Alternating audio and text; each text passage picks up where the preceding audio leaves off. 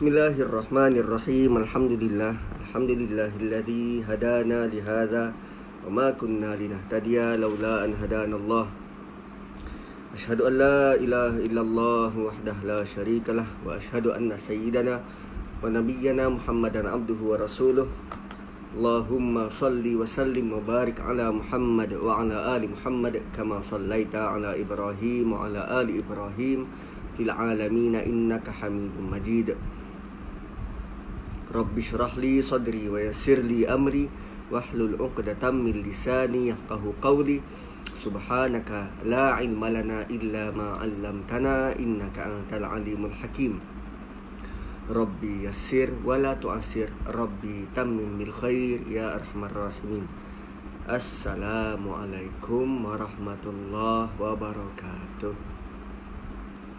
Alhamdulillah segala puji dan syukur buat dan milik Allah Subhanahu Wa Taala kita sudah memasuki fasa yang ketiga PKP semoga dengan uh, usaha kita untuk terus berada di rumah membantu uh, manusia lain yang sedang bekerja keras untuk memastikan uh, kesihatan uh, penduduk Malaysia berada dalam keadaan terjaga dan terpelihara usaha kita hanya dengan duduk di rumah uh, uh, matlamatnya untuk break the chain uh, supaya rantaian um, COVID-19 ini boleh boleh terputus uh, dan akhirnya kita boleh menjalani kehidupan uh, normal semula.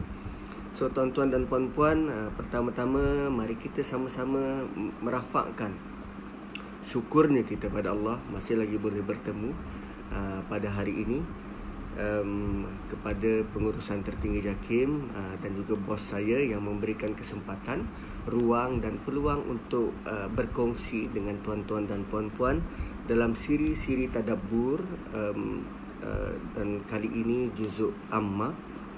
Kita sudah pun sampai ke surah At-Tariq surah At-Tariq surah yang ke 86 dan hanya mengandungi 17 ayat. Hanya mengandungi 17 ayat. Saya yakin dan percaya bahawa tuan-tuan dan puan-puan uh, uh, yang berada di rumah uh, ada antara yang sudah pun uh, menghafal surah ini uh, sekian lama menghafal.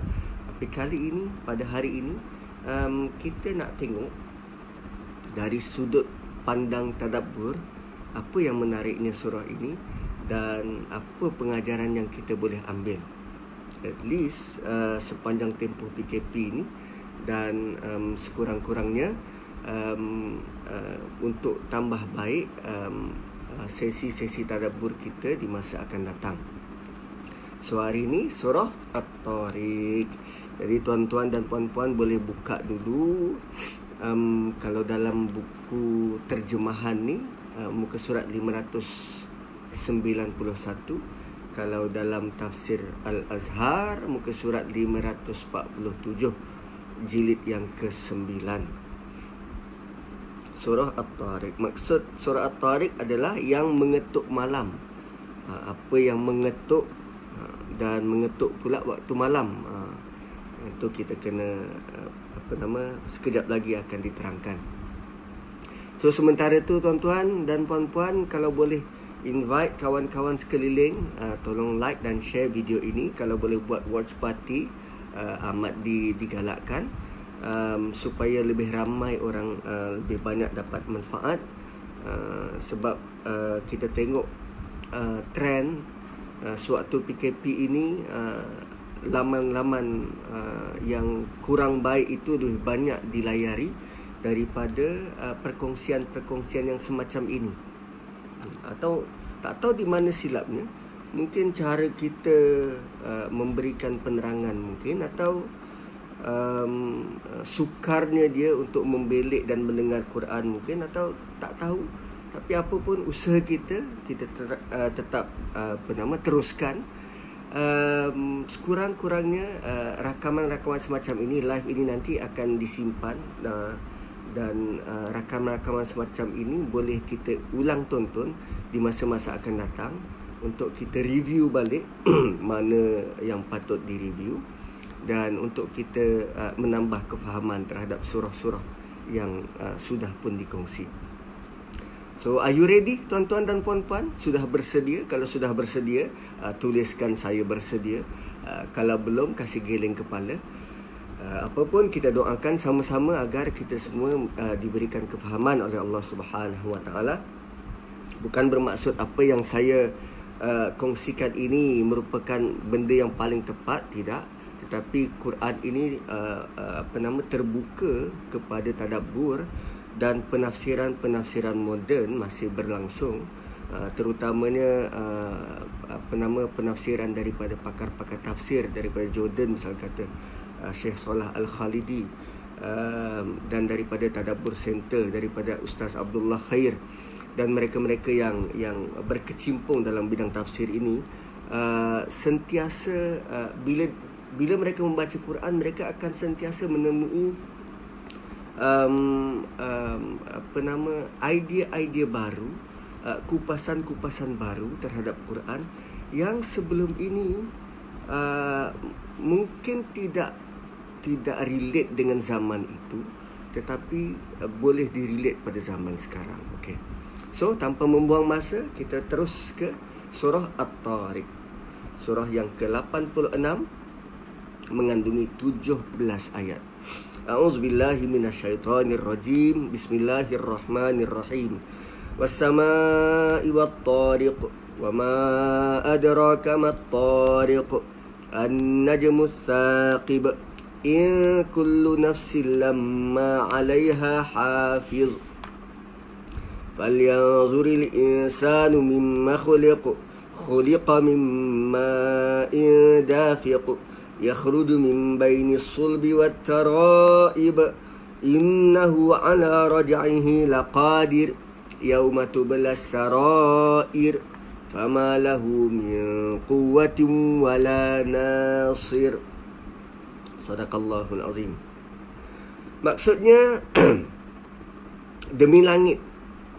Wasamai demi langit Wattarik Demi at-tarik Apa maksud at-tarik? At-tarik ni Maksud asal dia adalah yang mengetuk. Yang mengetuk Atau memukul dengan keras. Um, Ada yang Memberikan maksud at-tarik ni adalah Waktu um, uh, di tanah Arab dulu uh, bila mereka berjalan malam ataupun nak berziarah ke rumah rumah kawan selain daripada mereka mengetuk pintu uh, kadang ada orang tinggal dekat dalam kemah. So kalau tinggal dalam kemah dia nak ketuk apa untuk bagi tahu orang yang ada orang kat luar? Kan? Kalau dulu tak ada istilah nak bagi salam ke apa. So apa yang mereka lakukan adalah mereka ambil batu untuk buat kan macam sudin ketuk botol tu nak panggil siapa? Uh, buah hati dia tu. Ha. Dia ambil batu untuk ketuk nak bagi tahu orang dalam rumah ada orang kat luar. Ha, tu at-tariq. So asal perkataan at-tariq ni maksud dia mengetuk atau memukul dengan keras. Ha. Uh, seperti orang yang mengetuk pintu rumah orang lain tengah malam dengan keadaan agak keras supaya yang empunya rumah lekas bangun kerana dia membawa berita penting. So idea dia adalah demi langit dan demi ketukan-ketukan keras nak bagi tahu bahawa isi kandungan surah At-Tariq ni ada sesuatu yang penting yang perlu kita perhati sehingga boleh mengetuk hati. Hoi, macam tu. So ayat kedua, wa ma adraka mat tariq? Korang tahu tak apa dia at-tariq? Dan perkataan at-tariq uh, dia ada lagi perkataan yang hampir sama cuma tam- tanpa alif dan ditambah ya. Tariq maksudnya jalan. Tariq maksudnya jalan. So macam mana daripada ketukan pergi ke maksud jalan kan macam pelik apa kaitan oh rupanya orang Arab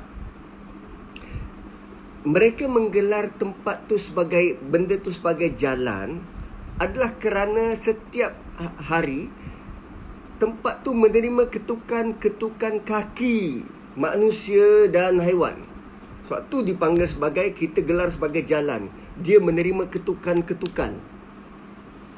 Ah, sebab jalan raya selalu diketuk oleh kaki manusia, kaki kuda dan roda kenderaan yang lalu lalang. Tu torik. Menarik kan bahasa Arab ni, menarik. Dia sangat logik dan kita nak kena cari connection dia tu. Okey. So at-tariq. Wa ma adraka mat-tariq? Korang tahu tak apa dia at-tariq? Lalu Allah jelaskan apa dia at-tariq tu? Allah kata an-najmus saqib suatu bintang yang menembus. Suatu bintang yang sinar cahaya je menembus. Bintang?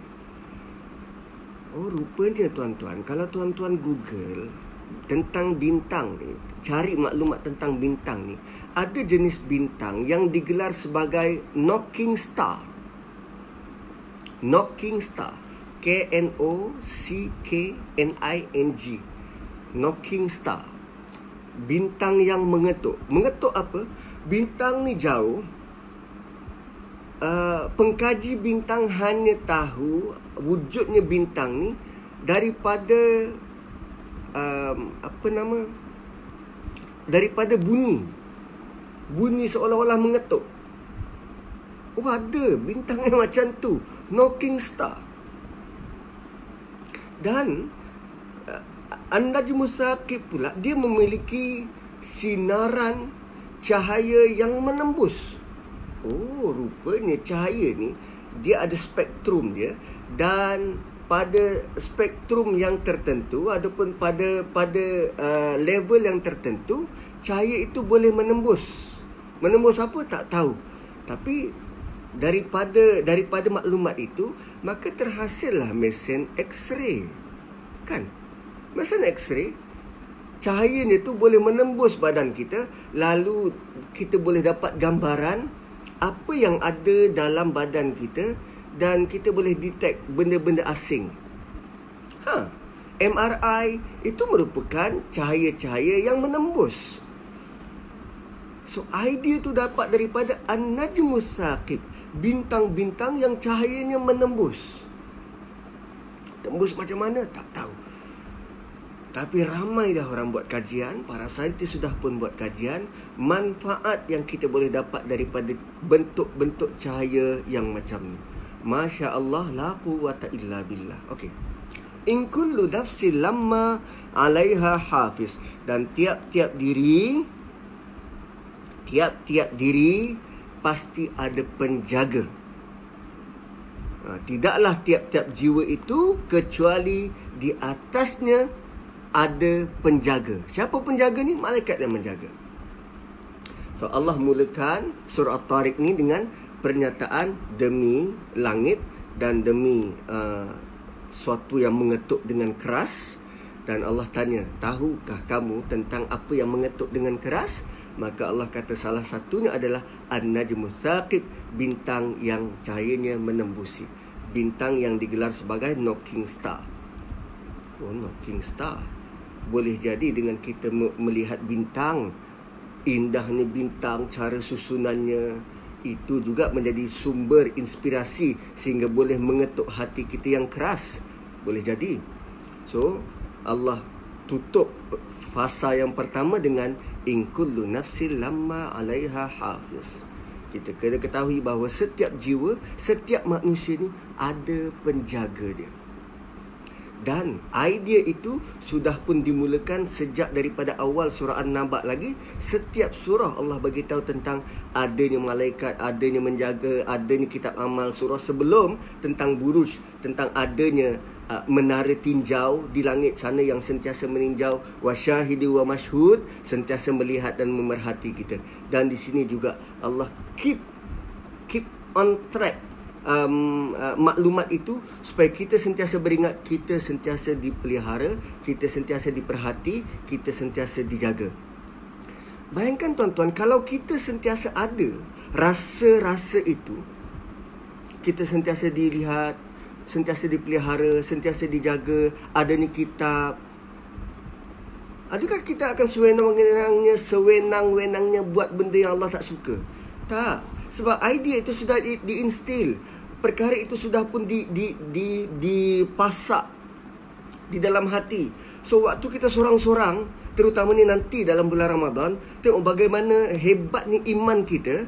Sorang-sorang kita ada air depan mata, ada donat depan mata, ada ayam goreng, kita tak akan makan sebab iman. Tu instill dalam diri tu. Ha.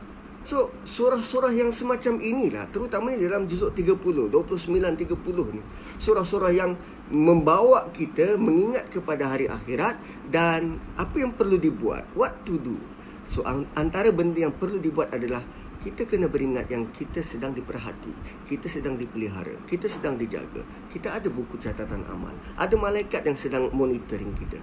Ada uh, orang-orang di langit sana yang sedang memerhati kita. Wow.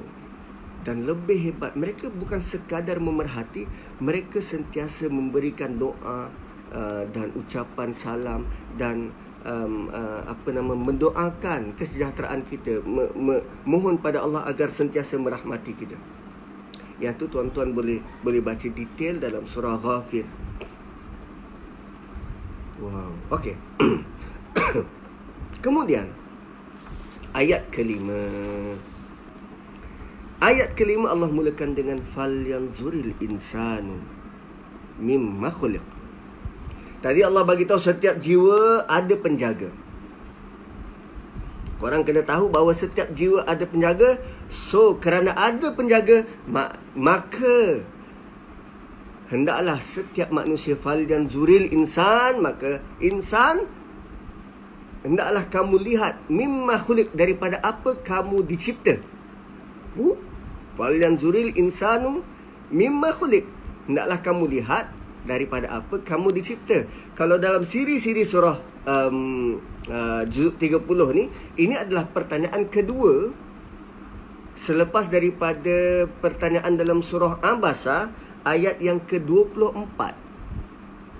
Ayat 24 Allah kata fal yanzuril insanu uh, fal yanzuril insanu ala ta'ami kan ila ta'ami. Fal yanzuril insanu ila ta'ami. Manusia cuba tengok apa yang kamu makan. Di sini hai manusia tengok daripada apa kamu dicipta. So fal yanzuril insanu mimma khuliq.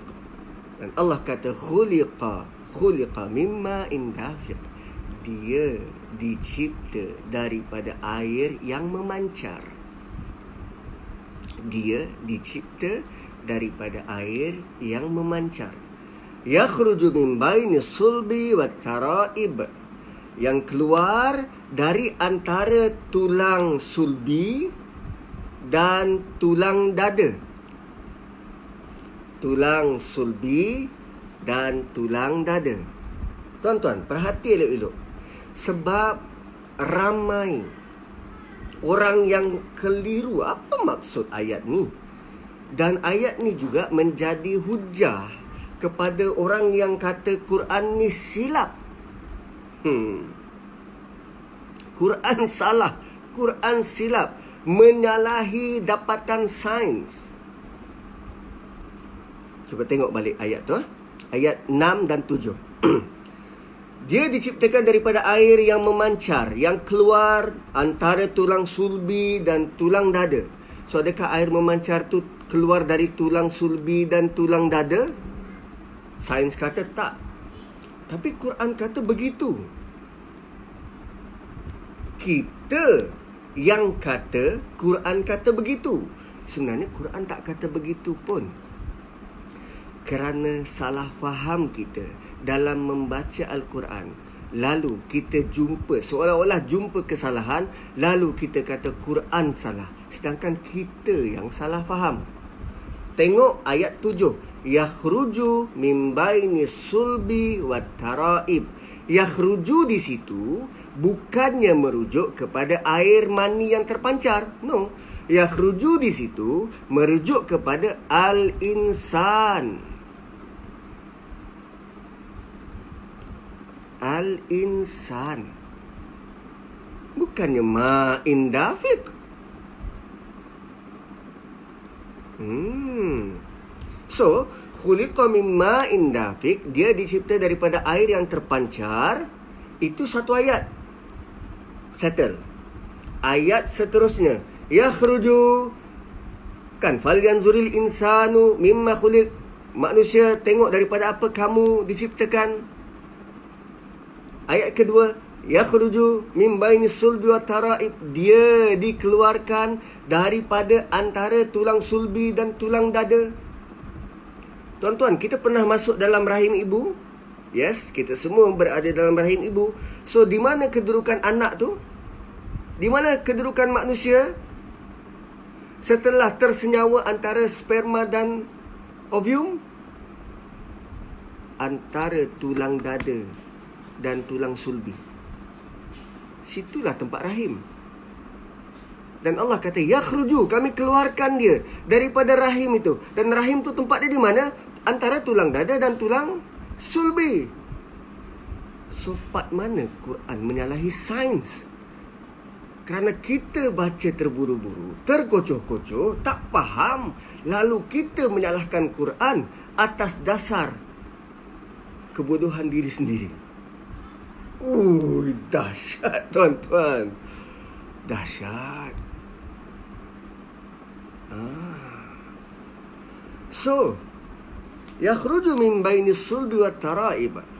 Kita dikeluarkan daripada tulang sulbi yang penempatan awal kita setelah um, kita menjadi baby, penempatan awal kita antara tulang sulbi dan tulang dada baina sulbi wa taraib innahu ala raj'ihi laqadir.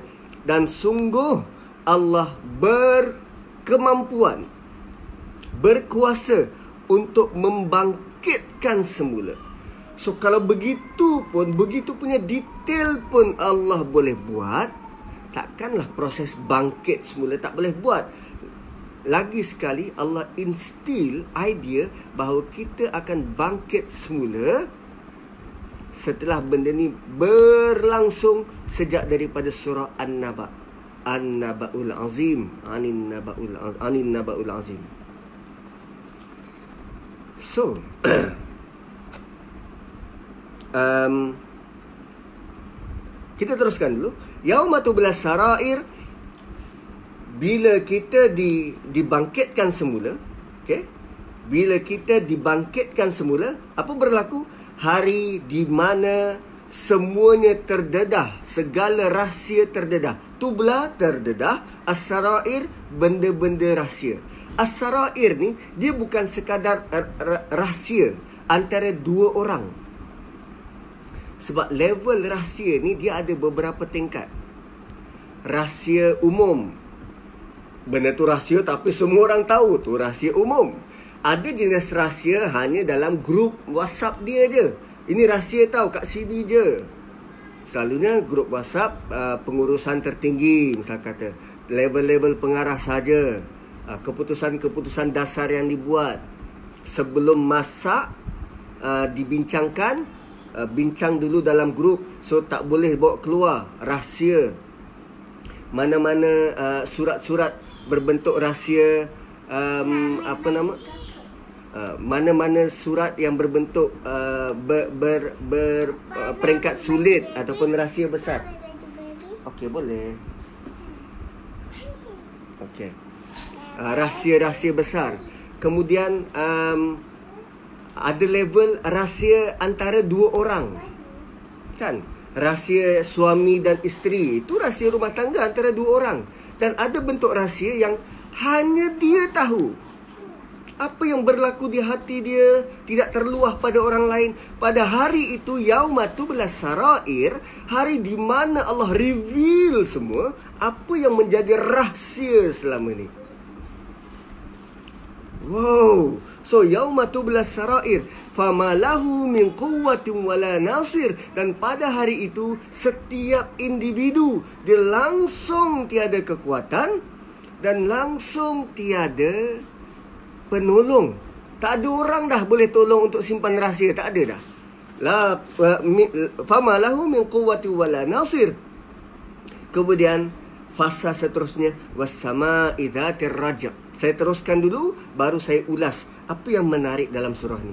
Wassama idzatir raja dan demi langit yang memiliki rajak. Rajak ni apa? Air hujan yang turun dan dia dia dalam bentuk cycle. Hoi, tuan-tuan, kita belajar sains kan?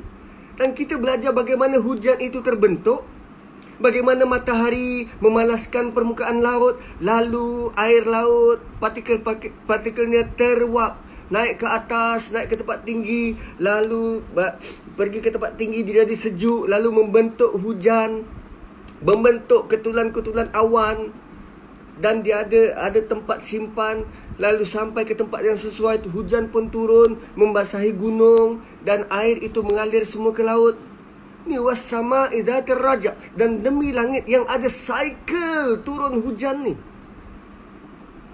Wal ardi zati sada dan demi bumi yang memiliki tempat sesuai untuk tak ditanam. Wal ardi zati sada innahu laqaulun fasl dan padanya adanya kata pemutus. Ah, pada siapa pula ni? Innahu di situ merujuk kepada Quran. Quran itu ada kata pemutus innahu laqaulun fasl sesungguhnya Quran itu benar-benar firman daripada Allah dan dia mengandungi kata pemutus sama ada benar atau tidak benar dan Allah sengaja menggunakan laqaulun merujuk kepada Quran ini diulang baca oleh Jibril setelah terima daripada Allah disampaikan kepada Rasulullah sallallahu alaihi wasallam. Itu maksud qaul. Qaul adalah kata pengulangan sebiji daripada kata asal yang diterima. Tu innahu laqaulun fasl wa ma huwa bil hazl dan Quran ini dia bukan main-main dia bukan badar, uh, barang mainan dan dia bukan sia-sia. Innahum yakiduna kaida. Sungguh mereka merencana tipu daya. Wa akidu kaida. Aku juga merencana. Tadi innahum yakiduna kaida. Orang-orang kafir, orang-orang munafik sedang merencana tipu daya. Wa akidu kaida. Dan Allah kata, aku pun merencana. Dan aku pun ada rencana aku wa akidu kaida famahilil kafirin amhilhum ruwaida dan Muhammad berilah orang-orang kafir itu suatu tempoh masa dan bagi mereka eh, bagi mereka tempoh masa sebentar so basically itulah surah at-tariq dimulakan dengan suatu uh, sumpah uh, langit dan sesuatu yang mengetuk dengan keras dan diakhiri dengan tak apa bagi mereka masa. Tak apa bagi mereka masa. So, kalau tuan-tuan tengok surah Tariq ni dia banyak berlaku pengulangan. Dia banyak berlaku pengulangan dan dalam pair, dalam um, pasangan. Dalam pair, pairing. Terutamanya kalau kita tengok ayat 7. Yakhruju min baini sulbi wa taraib adanya tulang sulbi dan adanya tulang dada. Dua-dua tulang. So apa beza tulang sulbi dan tulang dada? Tulang dada lebih lembut berbanding tulang sulbi yang keras. Oh ya ke ustaz? Ya. Boleh cari sendiri, buktikan sendiri. Tulang dada lebih lembut. Kalau tulang dada kita ni keras, macam ni tak bernapas. Dia boleh turun naik. Ni tulang rusuk semua ni. Dia boleh turun naik. Dan selalu kalau uh, antara tulang yang paling cepat, paling mudah untuk patah bila kita gaduh. Ni tulang rusuk ni. Accident, patah. Dan tulang sulbi, antara tulang yang keras dan menjadi biji benih kepada manusia. Yang tulang takkan hancur. Ni tulang sulbi, keras. So manusia itu berada antara keadaan lembut dan keras. Tulang sulbi dan tulang tulang dada. Keras dan lembut. Kemudian tengok ayat 9 ayat 9 yauma tublas sarair. Hari di mana dibuka sesuatu yang tertutup hari hari di mana di reveal benda yang selama ni menjadi rahsia waktu pengulangan maksudnya perbandingan antara satu sifat dan sifat yang lain. Terbuka dan tertutup. Uh, semua orang tahu dan menjadi rahsia. Tu belas sarair. Dan tengok ayat 10. Famalahu min quwwati wala nasir. Dan mereka tiada kekuatan dan tiada pembantu. Satunya kuat.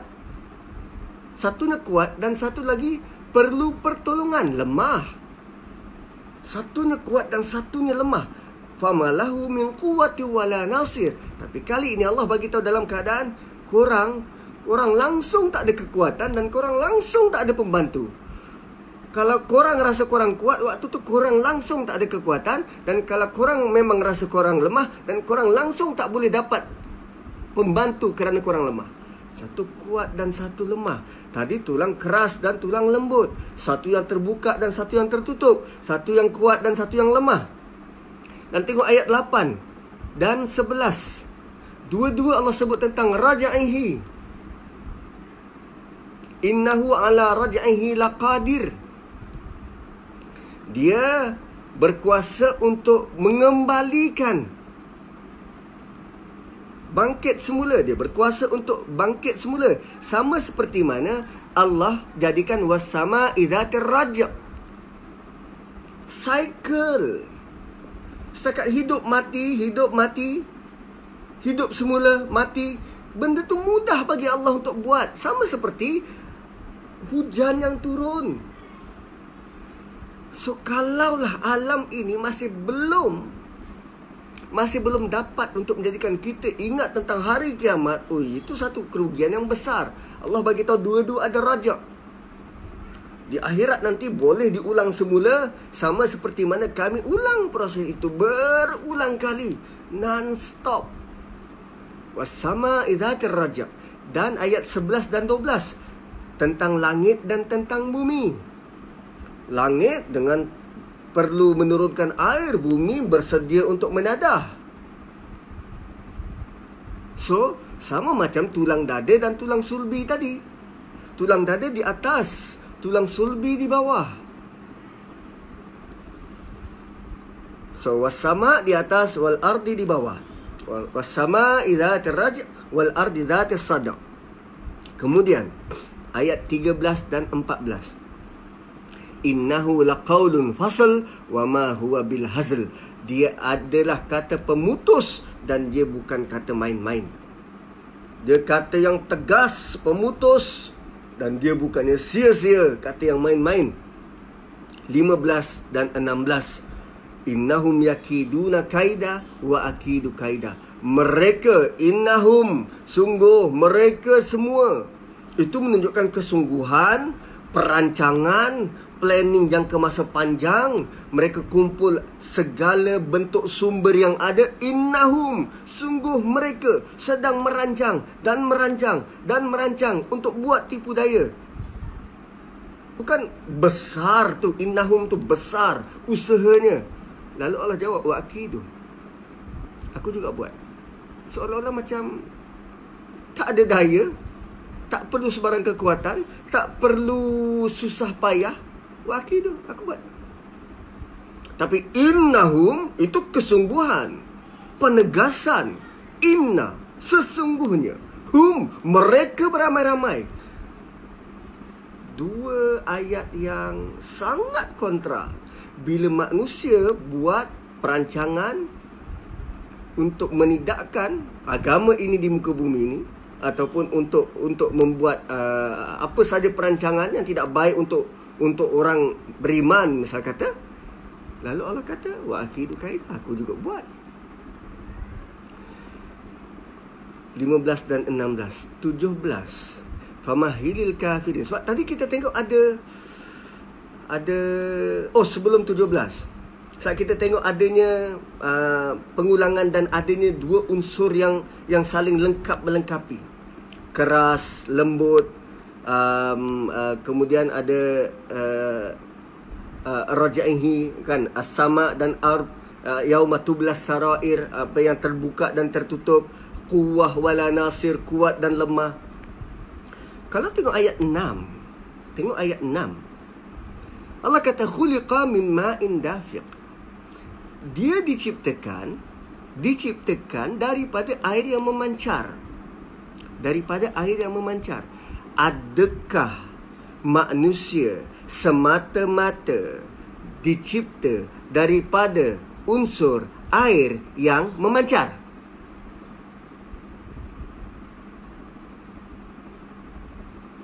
Sebab sepanjang surah ini dia ada dua unsur yang saling lengkap melengkapi.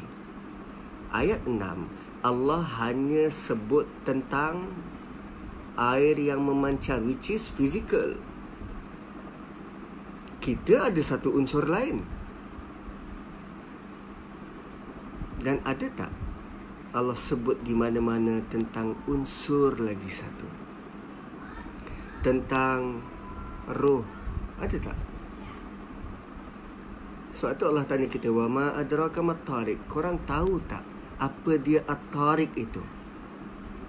An-najmu saqib bintang yang cahayanya menembus selain daripada bintang yang cahayanya menembus roh itu tembus daripada langit lalu masuk bainas sulbi wat taraib untuk menyempurnakan penciptaan manusia. Selain daripada unsur fizikal yakhruju min baini sulbi wa uh, uh, khuliqa min ma'in dafiq ada satu lagi cahaya yang tembus daripada langit masuk ke dalam rahim ibu untuk supaya manusia itu hidup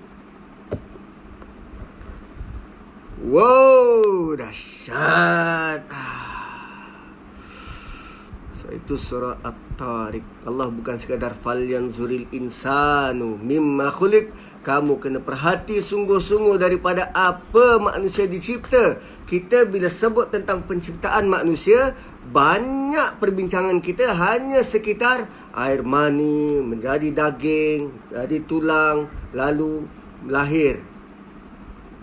Rupanya ada satu unsur yang kita jarang bawa cerita. Ad-Najmus Saqib cahaya yang menembus iaitu cahaya roh yang menembus daripada langit daripada sisi Allah untuk kita hidup. Dan last sebelum kita tutup dan last famahilil kafirin amhilhum ruwaida. Satu sudut Allah kata pada Rasulullah, Allah uh, reveal pada Rasulullah mereka-mereka yang buat um, perancangan untuk engkau mereka-mereka yang dengki pada engkau, mereka-mereka yang nak nak memusnahkan ataupun nak nak menggagalkan uh, dakwah engkau, bagi mereka masa. Bagi mereka masa. Famahilil kafirina amhilhum ruwaida. Bagi mereka masa. So, kalau Allah suruh bagi mereka masa, in the meantime, apa perlu kita buat? Kan? Macam bos kita kata, oh PKP ni okey tak apa, kau relax lu. Kau relax lu. Diorang tengah serang ni apa? Tak apa, kau relax lu. So bos, apa perlu kita buat bos? Apa perlu dibuat? Cuba tengok ayat pertama surah selepas. Allah kata apa? Sabbihisma rabbikal a'la. Bertasbihlah dengan nama Tuhanmu yang maha tinggi. Masya Allah. Tuan-tuan. Bila Allah kata biar bagi mereka masa, bagi mereka masa in the meantime, apa kita perlu buat? Sabihis marabbikal a'la. Bertasbihlah dengan nama Tuhanmu yang maha tinggi. Dahsyat tuan-tuan. Quran dahsyat. Ini bukan ini bukan karangan manusia. Ini dapat daripada Allah Subhanahu wa taala. Suatu kitab yang luar biasa. So dalam surah ini surah Tariq yang di uh, dua unsur yang sering diulang-ulang uh, yang, yang sangat kontra antara satu sama lain rupanya bila bila berada di hujung dan kita sering kata tak apalah bersabarlah di dunia ni biarlah orang kafir tu mereka nanti Allah akan balas bersabarlah. So sementara bersabar sementara sementara bagi mereka masa apa perlu kita buat Sabbihi isma rabbikal a'la Subhana rabbiyal a'la wa bihamdi. Bila kita bertasbih dengan nama Tuhan yang tinggi. Sabbihis marabikal a'la ni. Subhana, rabbi, uh, subhana rabbiyal a'la wa bihamdi. Bila? Waktu sujud. Allah suruh kita solat.